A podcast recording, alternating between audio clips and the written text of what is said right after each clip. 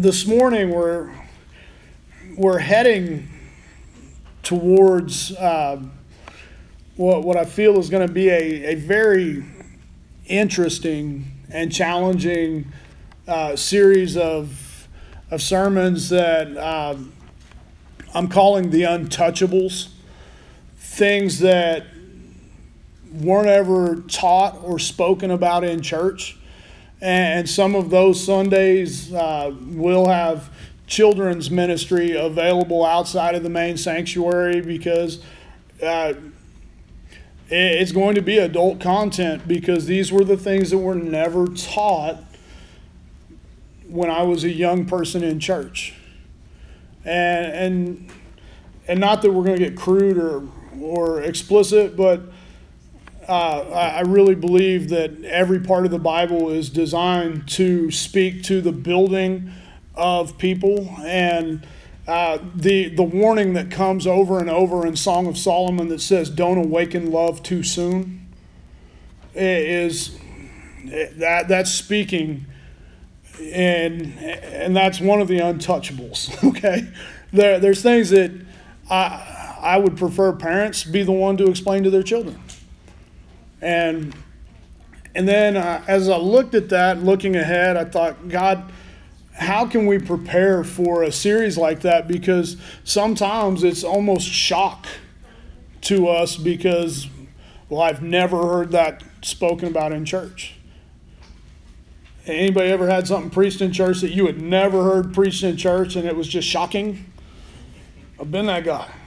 Okay? And, and I don't want to be the guy that just absolutely shocks us but at the same time, I want you to understand that this is born out of helping you to develop in your walk with Christ. Because if any area of your life is not lining up with God's word, it's creating a conflict within you that makes it harder for you to be obedient to the Spirit of God. Okay, I would say that a little louder for the people in the back, but it's a mouthful to repeat any conflict in your life with the Word of God, I'll just tell you, whatever that area of your life is, is what's wrong. And it may just be like our internet this morning, it could just be one little wire that needs connected to the Word of God, and boom, suddenly things are going well. Okay? So this morning, in, in that mindset of operation, the, the title of this message is We're Free to Struggle. We're free to struggle.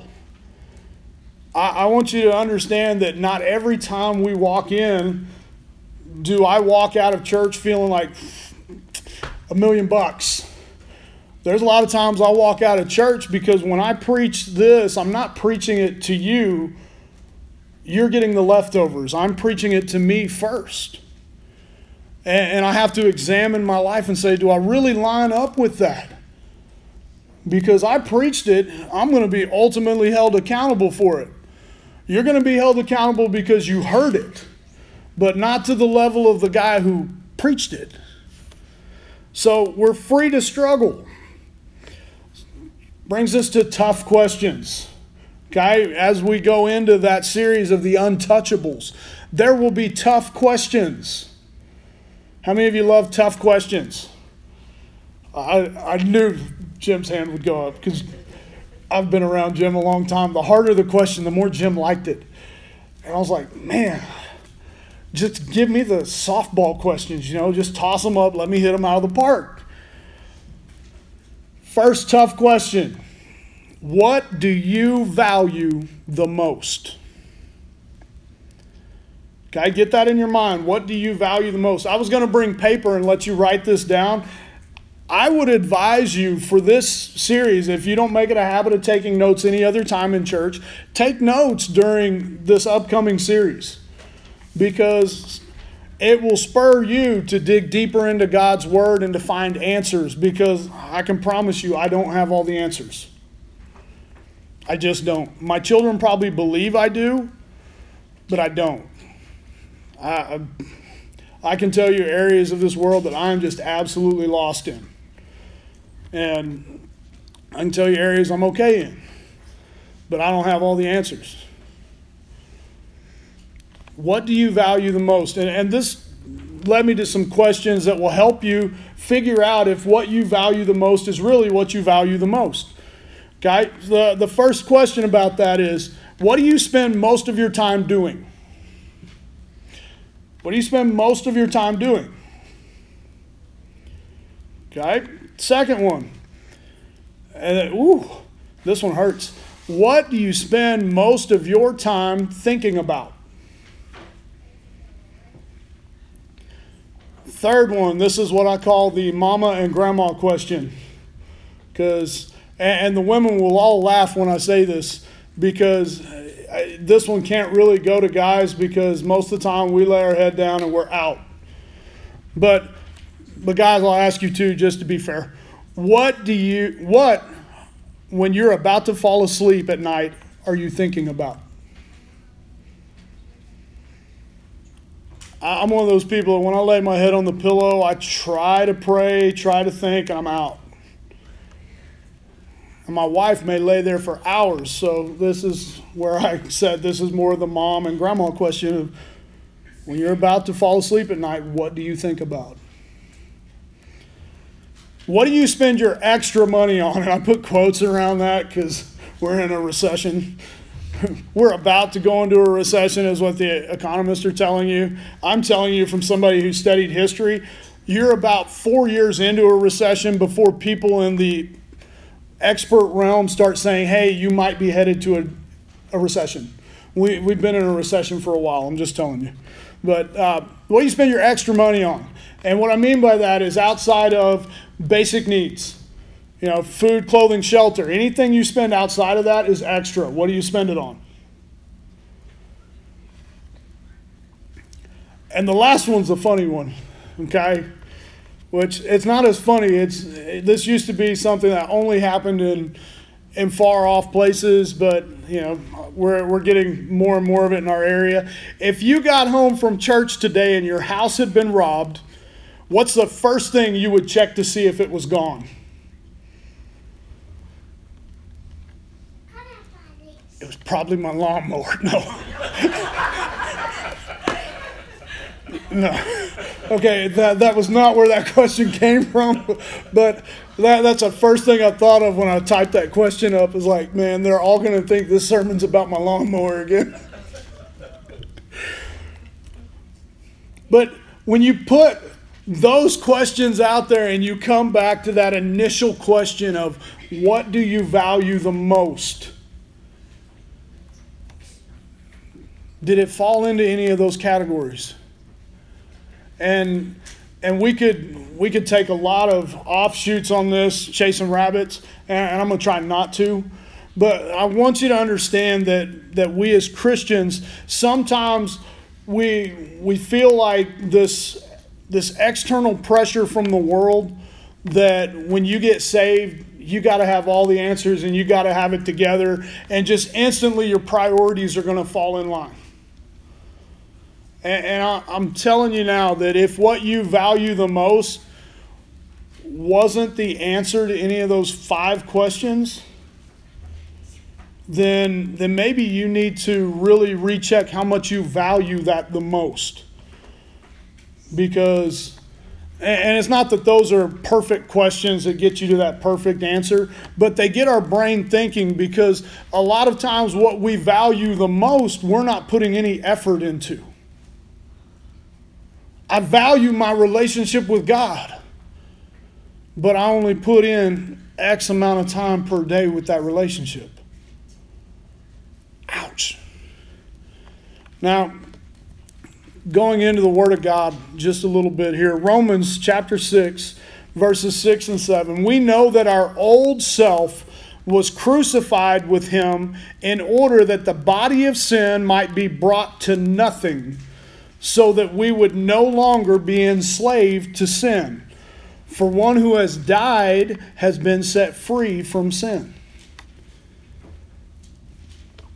We know that our old self, and, sometimes this is where the, the pressure of Christianity comes from, where, you know, there, there are all these things that I grew up in the church being told you can't do that because it's sinful.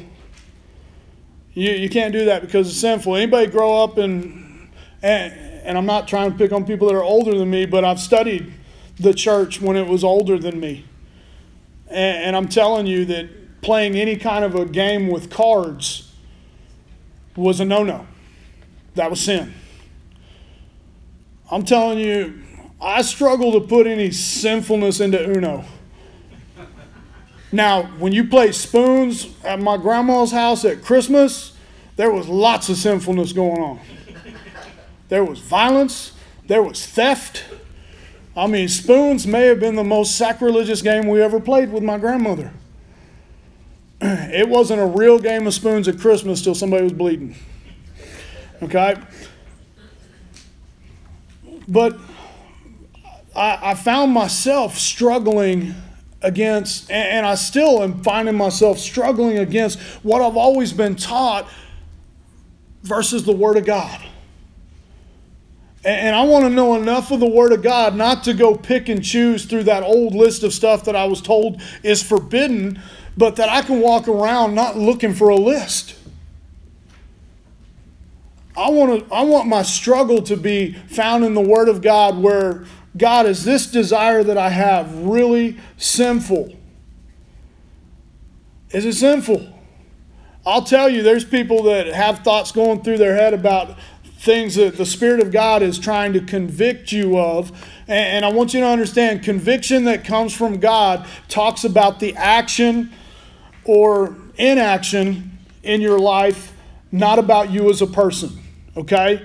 I, I want to clear that up before we go anywhere further this morning. Condemnation becomes an attack on your character, and that is an act of the devil. Okay? The devil will try and tell you that, Scott, if you eat that extra slice of chocolate cake, you're a glutton. The Spirit of God will tell you that extra slice of cake is not what makes you happy. You'll find the fullness of joy in the Spirit of God and in His presence if you're finding your happiness anywhere outside of the presence of God, you're going to be under conviction. And you're going to look to change it. Because that's what God wants to do. He wants to transform you according to Romans chapter 12 by the renewing of your mind. The only way you're going to renew your mind and your thought process thinking about does this action or activity line up with the Word of God is if you know the Word of God.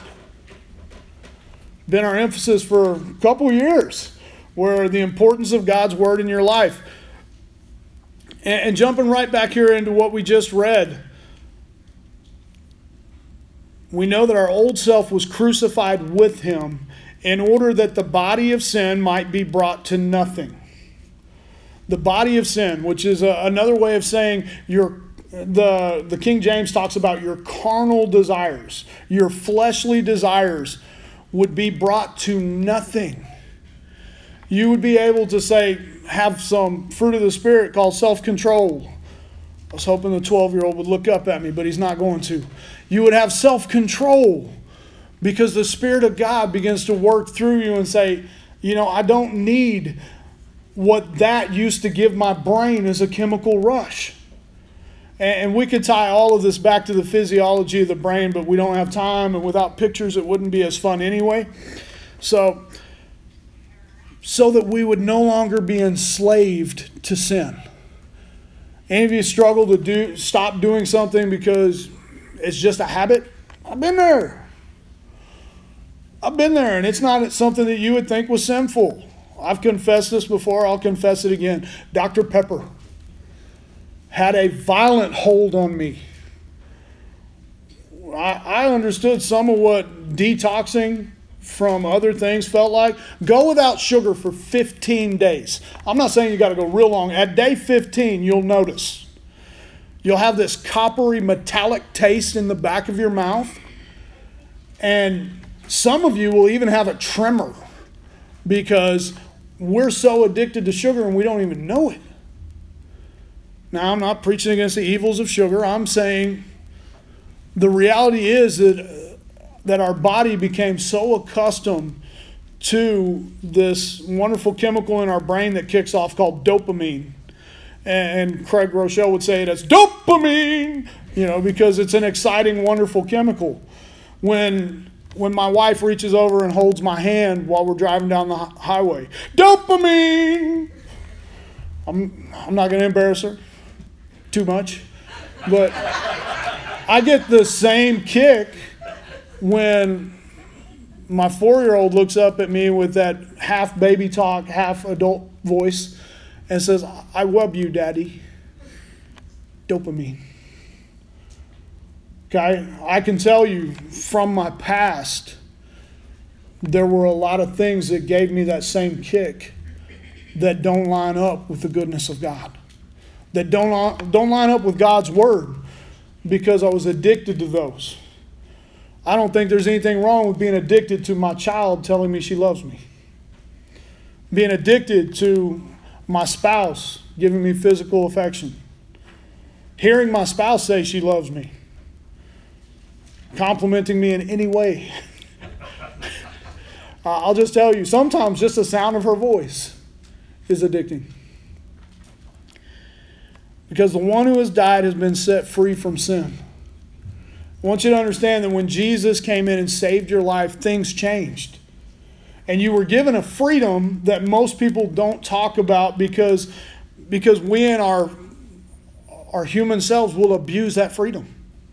We'll, we'll take that freedom and, and we'll use it as an excuse to do everything we always did and, and do it to excess because, well, I'm free from sin now or I have grace. If, if this is really wrong, I can just say, God, forgive me and go. Instead of asking before we do it, God, does this really line up with your word? And, and, and I'm not preaching against any one vice. I want you to understand that.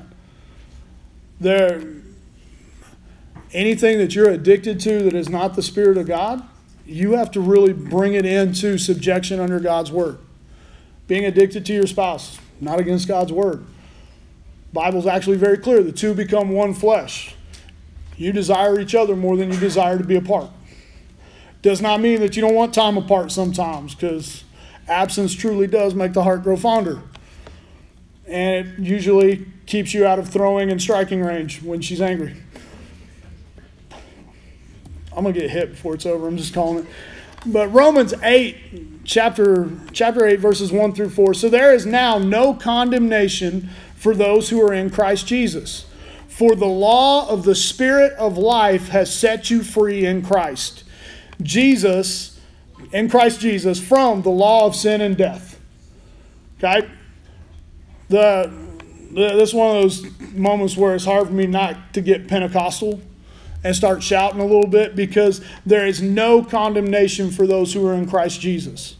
That, that doesn't mean I'm free to do whatever I want and not feel bad about it. That's not what that verse means at all. That means that if I inadvertently mess it up, the Spirit of God is still there to keep me in check, not to condemn me. And we talked about the difference a minute ago. When I mess up and I'm a horrible dad or a horrible husband, I don't own that identity of I'm a horrible dad or I'm a horrible husband. I understand through conviction of the Holy Spirit that, hey, Bubba, you messed that up. It's time to go make amends. It's time to go look them in the eye and tell them you're sorry. Show them what it means to be a man. Own your mistakes and work to really fix them. Instead of, well, you're just, you're a terrible dad you should just go out in the shop and stay away from your children, stay away from your wife before you do more damage, you sorry dog. Condemnation becomes about you instead of about your actions or behaviors. There's no condemnation for those who are in Christ Jesus. Are you going to make mistakes? You betcha. Young people, I'm just telling you, your first three years of marriage, welcome to the jungle. Okay, the honeymoon phase, we call that jungle loving. The post honeymoon phase, it's a fight for survival. Because all those things you used to find adorably sweet about them, you'll hate. You know, that, that sweet, beautiful wife you married, all of a sudden you're going to find out there's nights that she snores like a banshee. It ain't cute, it ain't pretty. It's going to scare you. And you're going to find yourself in that point where God is going to convict you about losing some of this just physical attraction and really beginning to know her, which the Bible's very, very cool about that, and we'll get into that another day. But about knowing her. And not just knowing her, but knowing who God made her to be. And you start to overlook a lot of things that she won't overlook for herself. And, I'll give you a freebie here, men. If you're not speaking to the image of your wife, you're failing as a husband. And I hope you're convicted about that this morning. If you're not, every time the thought crosses your mind of, man, babe, you're just beautiful, and you don't tell her that, shame on you. If you don't compliment your wife on the excellence that God has made her to be, the world is going to tell her the exact opposite. When she goes through the line at Walmart, the magazines are there lying to her, saying, This is what beauty is. This is what excellence looks like. And the world's going to tell her, and, and she was made as a, a receiver and a multiplier. Whatever you give a woman, she's going to receive it and she's going to multiply it. So if you give her compliments and speak to her beauty and the beauty of her character and her abilities, she's going to multiply those things. And she'll begin to walk with confidence, which makes a woman more beautiful. And, and we'll go into multiplication of, of how the woman works another day. It's an amazing thing because you give a woman a, a house and she'll make it a home. You give you give a woman a single cell, man, and she'll give you a baby. Because she's a multiplier. That was a freebie. I don't even know why we went there this morning. By sending his own son in likeness of sinful flesh, and for sin, he condemned sin in the flesh in order that the righteous requirement of the law might be fulfilled in us, who walk not according to the flesh, but according to the Spirit. Okay, when we start to really dive into the Word of God and let Him convict us, we move past condemnation where the enemy's lies about saying, you know, you're a jerk, you're, you know, whatever the enemy's going to say to you. Women in the room, when, when the enemy tries to tell you you're, you're ugly, you're fat, you're not good enough, you, those lies begin to bounce off of you because you recognize it's condemnation. And you start to walk in the freedom. You're, you're free to struggle with something other than that. Don't you know that God wants to wrestle with you? God wants to wrestle with you about things in your life. It wasn't just reserved for Jacob. And praise God, it's not all going to be like Jacob where he breaks your hip. The, if you haven't read that Old Testament account where Jacob wrestled, and, different translations have it different. Some of them call it an angel of God, some of them say he wrestled with God. Either way, he ends up with a broken hip. I'm not saying that every struggle that you have with God's going to lead to a broken hip, but from a place of brokenness, God can do more in and through you than you can imagine. Ephesians 3 14 through 18. For this reason I bow my knees before the Father, whom every family in heaven and on earth is named, that according to the riches of his glory he may grant you to be strengthened with power through his Spirit in your inner being so that Christ may dwell in your hearts through faith, that you, being rooted and grounded in love, may have strength to comprehend with all the saints what is the breadth, the length, the height, and the depth, and to know the love of Christ that surpasses knowledge, that you may be filled with all the fullness of God. Now to him who is able to do far more abundantly than all that we ask or think, according to the power at work within us.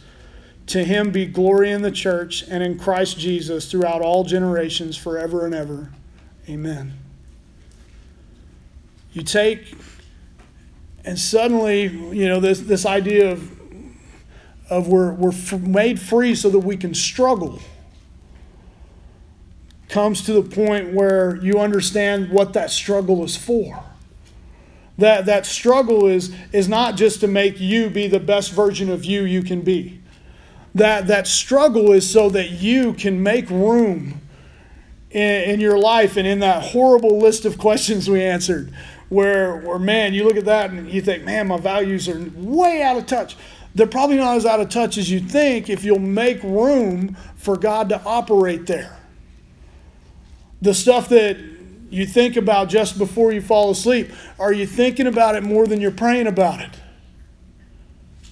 That's a small adjustment. God, instead of me just sitting here thinking about it, I want to pray about it. And I, I, want to, I want you to do your will, but God, if it's your will, and understand that's a model of prayer from the Garden of Gethsemane. I want you to do your will, but if it's your will, this is what I'd really prefer.